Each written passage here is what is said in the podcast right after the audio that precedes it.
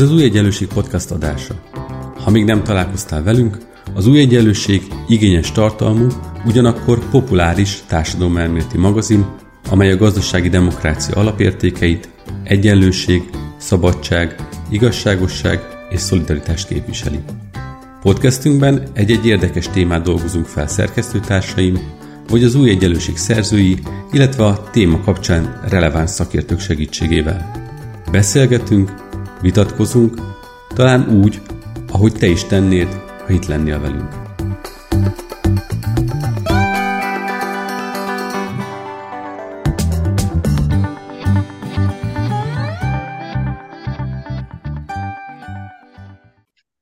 Szeretettel köszöntöm az Új Egyenlőség podcast hallgatóit. Én Kis Ambrus vagyok, az Új Egyenlőség szerkesztő és a mai adás házigazdája.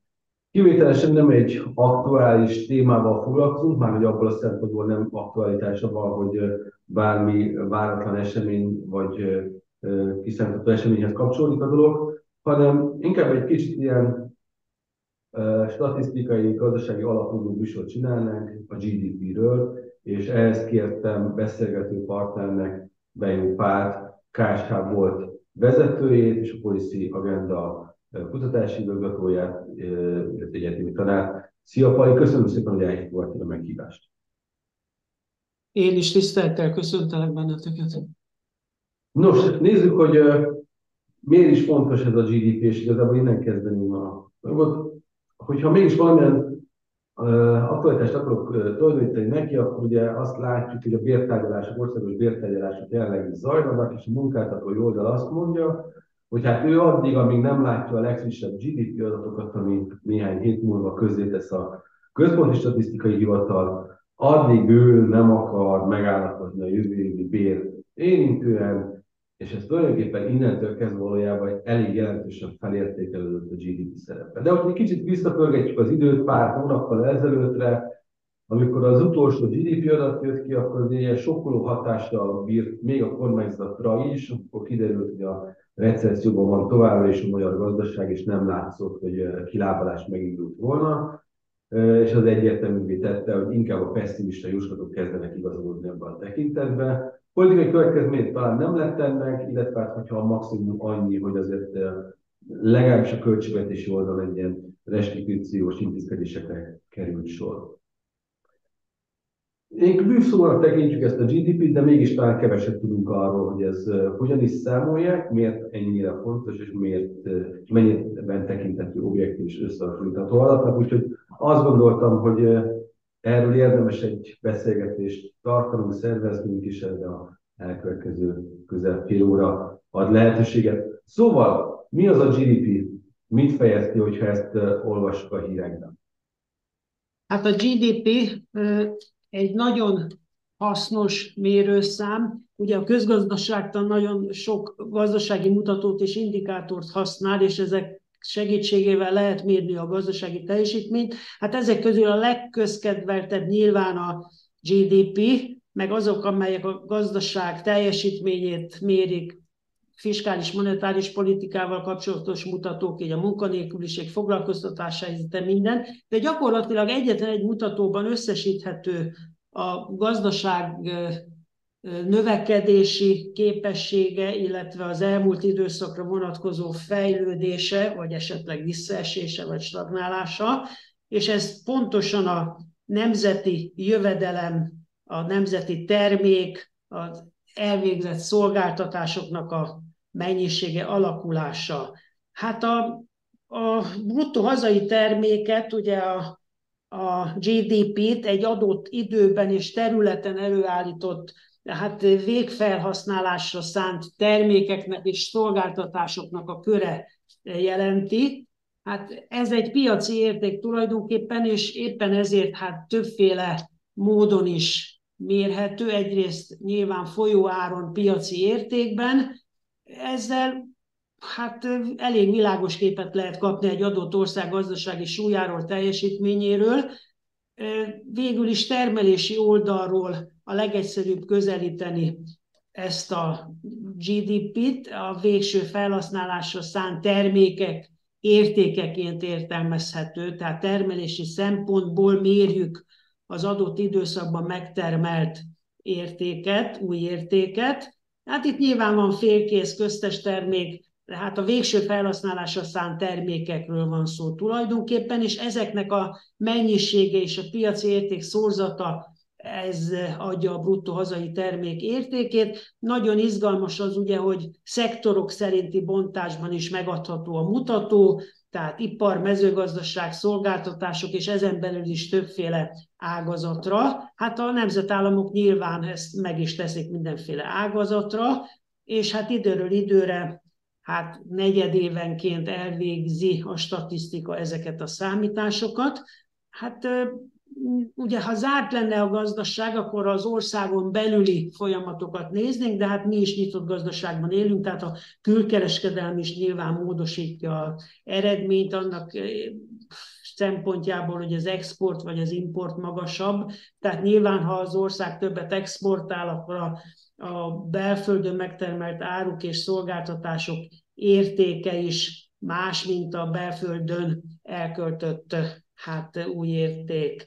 Hát ugye így módon hát a termelési megközelítés mellett lehet egy fogyasztási megközelítése is a GDP számításának, hát abban az esetben pedig nyilván a gazdasági szereplőknek egy adott időszakban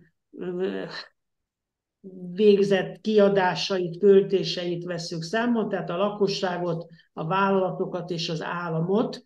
Hát ez ugye egy kicsit bonyolultabb számítás, és éppen ezért az előzetes GDP-ben mindig a termelési oldalon megközelítést használjuk. Emellett nyilván jövedelmi szemléletből is összeállítható a GDP, tehát meg tudjuk azt is nézni, hogy az összes megtermelt jövedelemként ugye munkavállalói, alkalmazotti bérek, tőkejövedelmek, vegyes jövedelmek, hogy alakulnak, és ebből is összeállítható nyilván a bruttó hazai termék. Annyival bonyolódik még tovább a GDP-vel kapcsolatos hát értékelés, hogy hát nem csak a folyóáros értéket számítjuk nyilván, hanem van egy változatlan áras számítási lehetőség is, tehát azt is meg kell néznünk, ha nem változott volna az előző időszakhoz képest a piaci ár, akkor tulajdonképpen milyen is lenne a megtermelt új érték. Tehát ez a változatlan áras érték, ez tulajdonképpen a tényleges teljesítményét mutatja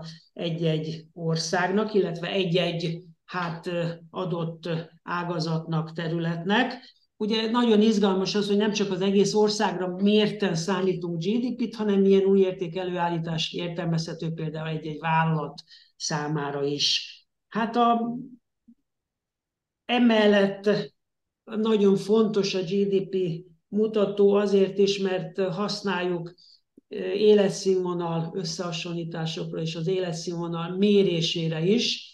Ugye az, hogy egy adott országban mekkora az előállított új érték, ez egy nagyon fontos dolog, de az is lényeges, hogy ez egy-egy lakosra, egy-egy főre hát lebontva milyen nagyságú, és ennek a fejlődése pontosan milyen irányú. Itt egy picit megállnék, mert ugye igen, azt mondtad, hogy egy adott időben és területen végfelhasználói szinten előállított termékről van szó. Ugye, ha jól értem, ugye, hogyha egy országban jelentős a behozatal, akkor nyilván ebben az esetben nem itt állítódik elő a termék, még végfelhasználói szinten sem. Igen. Ha jól értem, hogy a GDP szempontjából az exportot beleszámít, hiszen az itt állítódik elő, még hogyha végfelhasználói szint, az tulajdonképpen egy másik ország, tehát azt elvileg beleszámítódik. A mechanizmusban. Viszont itt van a kérdésem, hogy ha egy gazdaság történelmi okok miatt, méretből adódóan úgy épül fel, hogy sokkal nagyobb az importja, mint az exportja, de egyébként ezt ő képes finanszírozni államháztartási szempontból. Akkor az életszínvonal mérés szempontjából ugye torzulás lehet, hiszen a végfelhasználói szinten állított GDP az alacsonyabb, mint amit ő valójában költ. Ha ezt ugye jól értem, hogyha ez a kettő így összehasonlítható ideje. Igen, ez ténylegesen így van. Ugye ez, ha a ország többet exportál, abban az esetben magasabb lesz nyilván a belföldön megtermelt áruk és a szolgáltatások értéke, mint a belföldi költéseknek az értéke. Ellenkező esetben ugye az ország kereskedelmi deficitben van, és akkor magasabb a kiadások összege, mint a belföldi összes termelés. Hát ez nyilvánvalóan a végelszámolásban az ország fizetési mérlegére van kedvező vagy kedvezőtlen hatással. Most az elmúlt egy-másfél évben azért kicsit megborult a magyar nemzetgazdaság ebből a szempontból, ugye, mert az exportunk elég jelentősen lecsökkent, a fizetési mérlegünk is deficites lett, és előállt egy ilyen hikerdeficit helyzet, nevezetesen nem csak a költségvetési hiányunk volt relatíve magas, hanem a külkereskedelemből származó folyó fizetési mérlegünk is negatív lett. Ez egy kedvezőtlen helyzet, hogyha mind a két mérlegünk rossz, negatív hiányt mutat, akkor az az ország gazdálkodásának a minősítését rontja, és valószínűleg, hogy ezért is van az a helyzet, hogy ilyen pótlagos felárat számítanak most jelenleg Magyarországra, illetve ez a biztonsági felár, vagy bizalmatlansági felár, amikor éppen hitelt igényelünk, veszünk fel valamilyen forrást külföldről, akkor ez magasabb lesz. Így a kamatterek nyilván nőni fognak. Térjünk vissza akkor a GDP-re. Hogyan tevődik össze, hiszen, ahogy te mondtad, ezért azért jó mérőszám, mert egy mutatóban összesítődik a gazdaság fejlődésére vonatkozó adat. Igen, így van. Ugye ez egy nagyon sok összetevőből épül fel, ha jól sejtem. Melyek ebben a szempontból azokat, amiket igazából a néz a statisztika, és leginkább meghatározóak a GDP összeállításakor? Hát a GDP összeállításánál ugye az ágazati szempontok azok nagyon lényegesek, az, hogy milyen a konkrét termelő ágazatoknak és a szolgáltatásoknak a fejlődése, mennyi új értéket állítanak elő, ez egy nagyon izgalmas dolog.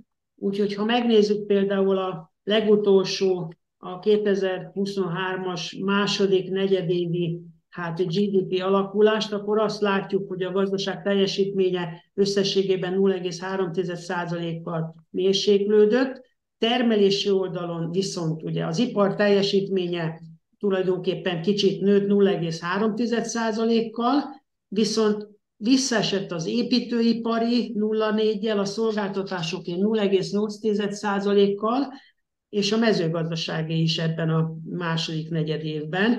Felhasználási oldalon pedig a háztartási fogyasztási kiadások stagnálnak, változatlanok, a kormányzattól származó társadalmi juttatások volumene emelkedett 1,1%-kal, meg a közösségi fogyasztásé is, viszont ugye itt a fogyasztásnál van egy olyan rész is, ami az állóeszköz felhalmozást jelenti, az nagyon jelentősen 5,8%-kal esett vissza, és ugye a felhasználási oldalon jelentkezik a külkereskedelem is, az export volumene az 3,1%-kal csökkent, az importé viszont 5,9%-kal, tehát itt relatíve kedvezőbbé vált a fizetési mérlegünk ebből a szempontból.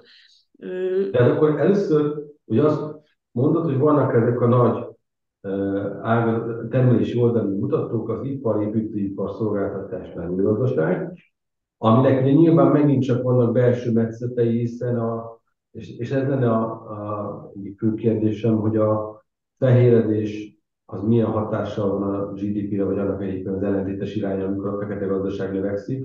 Tehát magyarán, hogy hogyha iparról beszélünk, akkor ennek van egy nagyon meghatározó része a nagyvállalati rész, kevésbé meghatározó, de fontos rész a középvállalati rész, és nagyon sok gazdasági egységből álló, de talán nem biztos, hogy annyira jól mérhető, ugyan az egész szempontjából lehet, hogy nem olyan jelentős súlyat bíró mikro- és kisvállalkozási rész. Ugye ezeket, amikor azt mondod, hogy ipari adat, akkor ezeket hogyan képes kezelni a statisztika ezeket az ellentétes vállalatméreteket, illetve mennyiben látszik, vagy mennyiben érhető tetten a fehéredés, szűke gazdaság növekedése vagy csökkenése egy ilyen folyamatban, vagy itt a hatással van erre?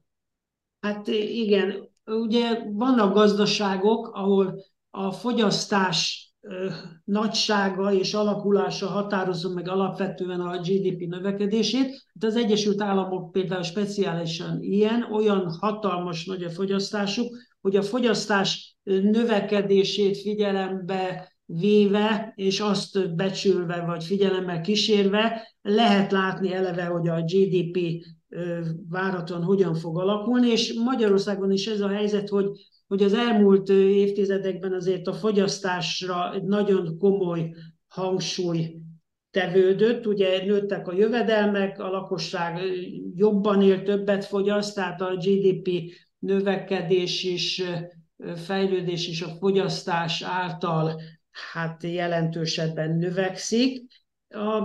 Jelenleg ugye az a helyzet, hogy ha termelési oldalról nézzük a GDP-nket, akkor hát az ipar az elég rossz helyzetben van.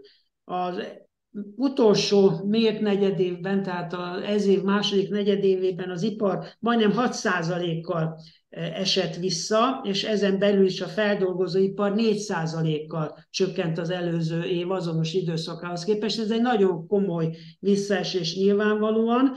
Azt ismerjük, hogy az iparon belül ugye az autógyártás, illetve az akkumulátorgyártáshoz kapcsolódó tevékenység az volt pozitív, és valamelyest az fékezte az ipar visszaesését, tehát a közúti járművek gyártásának a relatív sikere hát eredményezte azt, hogy nem volt még nagyobb recesszió. Hát az építőipar is 6%-kal elmaradt, elég jelentősen. Hát egyedül a mezőgazdaság volt az, ami az előző időszaki alacsony bázishoz képest majdnem 70%-kal, 67,9-el volt képes növekedni, és ezért termelési oldalról alakult hát így módon a GDP.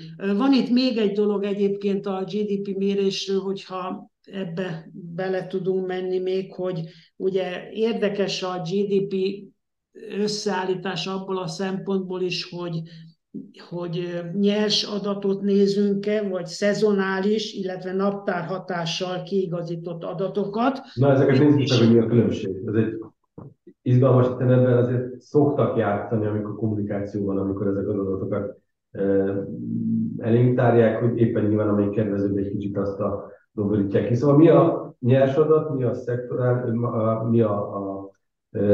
hatástól megtisztított, illetve mi a naptári hatástól megtisztított?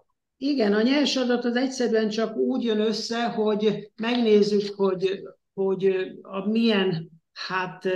milyen pontos adatokat jelentenek a szervezetek, és hát tulajdonképpen amikor megnézzük azt, hogy hány napot dolgoznak, abból a szempontból lesz mérhető az, hogy hogyha sok munkanap van, akkor nyilván többet dolgoznak, akkor magasabb a egy napra jutó termelési érték, hogyha ugye sok ünnepnap van, sok munkanap kiesés, akkor nyilvánvalóan, hogy ezek befolyásolni fogják akár néhány 10%-kal is a GDP-nek a negyedéves, illetve az éves értékét. Tehát ennek egy megfelelő módszertani menete van, hogy hogyan lehet megfelelő modellekkel, számításokkal kiszűrni a különböző GDP-t érintő hatásokat. Tehát ez mindenképpen egy érdekes és izgalmas dolog a GDP számításban, de ezek tulajdonképpen néhány tized számot jelentettek most is tulajdonképpen. Ugye minden ilyen adatnál egy kérdés, főleg amikor ennyire nagy jelentőséget tulajdonítanak neki, hogy például a következő GDP adat az plusz nulla, mínusz nulla, vagy jelentősebben negatív adat, akkor ugye jelentőség, hogy mennyire fontos egy ilyen számítás. Nem tudom, hogy ennél értelmezhető erre a kategória, hiszen nyilván, hogy exakt adatokkal dolgoznak a statisztikusok, ami abban szempontból exakt adat, hogy amit jelentenek a szervezetek, abban szempontból exakt adat, de hogyha van-e olyan becslés, hogy ez mennyire, milyen hiba határon mozoghat egy ilyen GDP adat, egyrészt a maga az elsődleges adatközlés, a másodlagos között mekkora különbség lehet szokott lenni, vagy mely az, ami tűrhető, hiszen itt is fontos, hogy te is említetted, hogy ami pár nap múlva érkezik 3-4 éves adat, az nem biztos, hogy a végső adat lesz, hiszen egy idő múlva részletes adatközléssel a KSH lehet korrigálni. Igen, szóval igen, van ilyen, hogy hibahatár, illetve mekkora differencia lehet a két adat között. Igen, ugye amikor negyedéves GDP szám megjelenik, az ugye a tárgyidőszak utáni 40. nap közli a statisztikai hivatal, és ez egy GDP gyorsbecslés alapján történik, mégpedig egy termelési oldali becslés alapján.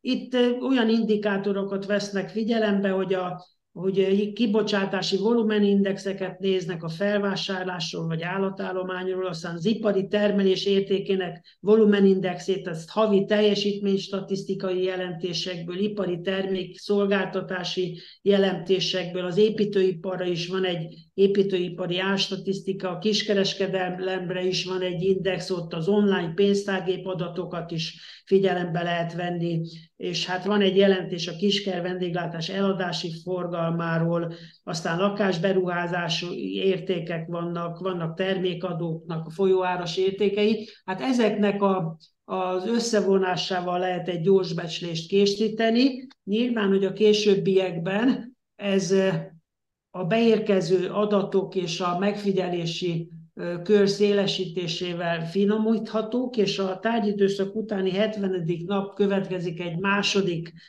becslés, amely már pontosabban meghatározza a GDP adott negyedévi fejlődését, vagy visszaesését, és hát éves szinten pedig nyilván további korrekciókra lesz szükség. Ha ezt megnézzük, akkor visszamenőleg a GDP-t hát rendszeresen tisztítja és finomítja és módosítja a statisztikai hivatal. Nem jelentős különbségek, ezek néhány 10%-os eltérések, de nagyságrendileg a becslések azok helyesek. Tehát majdnem ugye két becslés az, ami kijön, és utána van végleges adat, az azért jóval később áll rendelkezésre. Az, hogy ugye a GDP-t arra is használják, hogy itt nagyjából azonos térségben működő országoknak a gazdasági fejlődését összehasonlítják. Ebből a szempontból ez jó adatnak számít, tehát pont abból, hogy ezért eltérő mondjuk egy portugál gazdaság szerkezete nagy valószínűséggel eltérő a magyarhoz képest. Alkalmas-e a GDP adat, hogy ez alapján alkossunk képet ezekről? Igen, hát a nemzeti számlák rendszere ugye minden ország gazdasági tevékenységét foglalja össze. Ez egy makrogazdasági statisztikai számlarendszer, ugye a forrásokat veti össze a felhasználásokkal, de ez egy teljesen korrekt módon az Európai Unió tanácsi rendeletei, tanácsi jogszabályai alapján, az ESSA 2010 módszertani előírások alapján történik, tehát a nemzeti számlák európai rendszerében, ez a European System of Accounts, tehát az ESSA rendszerben egy számbavételi keretrendszer alkalmazásával kötelező az Európai Uniós tagországoknak. Nyilván, hogy az ENSZ-szel is egyeztetve van, tehát az egész világra kiterjedően tulajdonképpen azonosnak tekinthető a GDP számítás. 2014. szeptemberében volt a KSH-ban az utolsó, az ENSZ-nek megfelelő ilyen új módszertani változtatások. Ennek alapján minden ország az uniós módszertan alapján állítja össze a negyedéves és éves számlákat nyilvánvalóan, Hát folyamatosan persze figyelembe vesznek új kutatási eredményeket, új igényeket, jelenhetnek meg új tevékenységek, és amelyeket valahogy érvényesíteni kell a GDP számításokban. De hát az elmúlt 20 évben végbement változásokat azt jelenleg egészen jól tükrözi a nemzeti számlák rendszere, tehát az informális kommunikációs technikáknak a figyelembevétele a termelési folyamatokban, az immateriális javak figyelembevétele, a szellemi tulajdonú termékek ugye egyre bővülnek, globalizáció erősödik, ennek mind nagyon sok hatása van, amit a GDP-ben hát figyelembe kell venni. Ugye az ENSZ is világszerte elfogadott és alkalmazott nemzeti számla metodikával hát dolgozik, és ez nyilvánvalóan a SNA rendszer is biztosítja a makrostatisztikai mutatók világszintű összehasonlíthatóságát, tehát ezzel különösebb gond azt hiszem, hogy nincs. Ez ugye elvileg, hogyha összehasonlítani akarok hasonlítani két országot, és ott megbízható statisztikai minősítési, statisztikai rendszer van, akkor azért a GDP az egy jó viszonyszámot ad ebben a tekintetben, hiszen leköveti az országok közötti gazdasági eltéréseket. Igen, ez statisztikailag biztos, hogy így van. Más szempontból meg megkérdőjelezhető az, hogy vajon a GDP alkalmas-e arra, hogy igazán minősítse egy-egy ország életszínvonalát, jólétét, és ezért nyilván, hogy egészen más szempontú dolgok is vannak. Tehát utalok arra, hogy 2010-ben például az angolok bejelentették, hogy hát igazán a GDP nem felel meg annak, amire használják, és tulajdonképpen valami mást kéne kitalálni, és hát a konkrét gazdasági tevékenységek mellett más szempontokat is figyelembe hát lehetne venni, és hát a David Cameron mondta pontosan azt, ugye, hát ennek most már 12 éve, hogy hát a GDP értékét sok minden növeli, ami akár kártékony is lehet.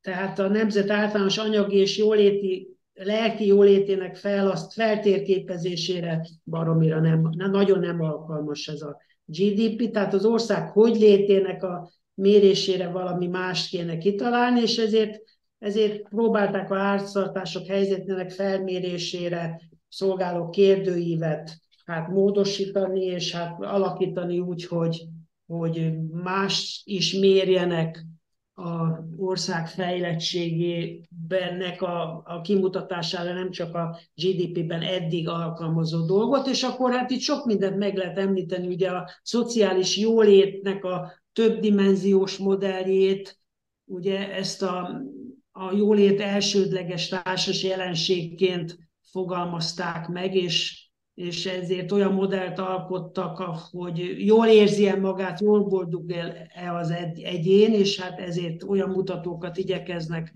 bevenni ebbe a mérésbe. Aztán van ez a boldog bolygó, ez a Happy Planet Index, ugye az emberi jólét elérésének ökológiai hatását méri, ez is egy érdekes dolog, ugye a várható élethossz, az élettel való elégedettség, meg az ökológiai lábnyomnak a mérése, ez is egy nagyon izgalmas dolog, és hát végül is nagyon régóta használják már a HDI indexet, ez a Human Development Indexet, a Humán Fejlettségi Index, az egy nagyon érdekes dolog, mert ugye azt nézik, hogy a hosszú egészséges élet, a megszerzett tudás és az életszínvonal, a tisztességes életszínvonal az hogyan is alakul az egyes országokban, és ez már 1990 óta van egy ilyen HD index, ez nagyon jól mutatja a GDP mellett egy ország humán fejlettségi indexét, tehát ez egy nagyon hasznos és jó dolog. Hát nyilván, hogy az egyfőre jutó GDP mellett hát sok minden is nagyon fontos a összehasonlításban, egyáltalán egy ország jólétének, fejlettségének a meghatározásában. Hát nagyon szépen köszönöm a beszélgetést.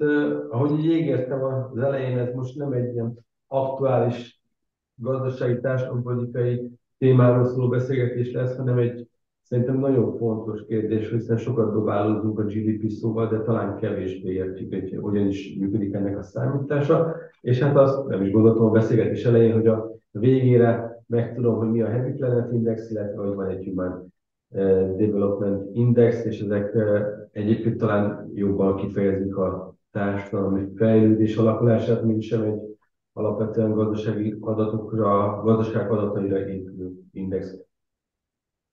Erről szólt a mai beszélgetés, és bízom benne, hogy a hallgatók is ugyanilyen érdekesnek találták. Köszönöm szépen beszélgető társamnak, Belyó Pálnak. Köszi, Pali, még egyszer, hogy elfogadtad a meghívást. Én is köszönöm szépen, viszont hallásra. Azoknak a hallgatóknak, akik visszatérőek, az unalomig ismer, de mindenképpen szeretném feljönni az újegyenlőség.hu-ra, a Facebook oldalunkra, a figyelmünket, ezen kívül kövessék mást Spotify-on, illetve egyéb megosztókon elérhető podcast csatornáinkat, ne csak a most hallgató Új Egyenlőség podcastet, hanem egyébként a zöld egyenlőséget, a kék egyenlőséget is, amely zöld, illetve klinikai pszichológiával foglalkozik, valamint a YouTube csatornánkon pedig folyamatosan új tartalmakat találni, de nagyon izgalmas végignézni az elmúlt évek videótárát is ebből a szempontból, hiszen jó beszélgetések voltak, és elérhetőek ezen az oldalon. Találkozunk egy hét múlva, én Kis Ambrus voltam, köszönöm szépen a figyelmet!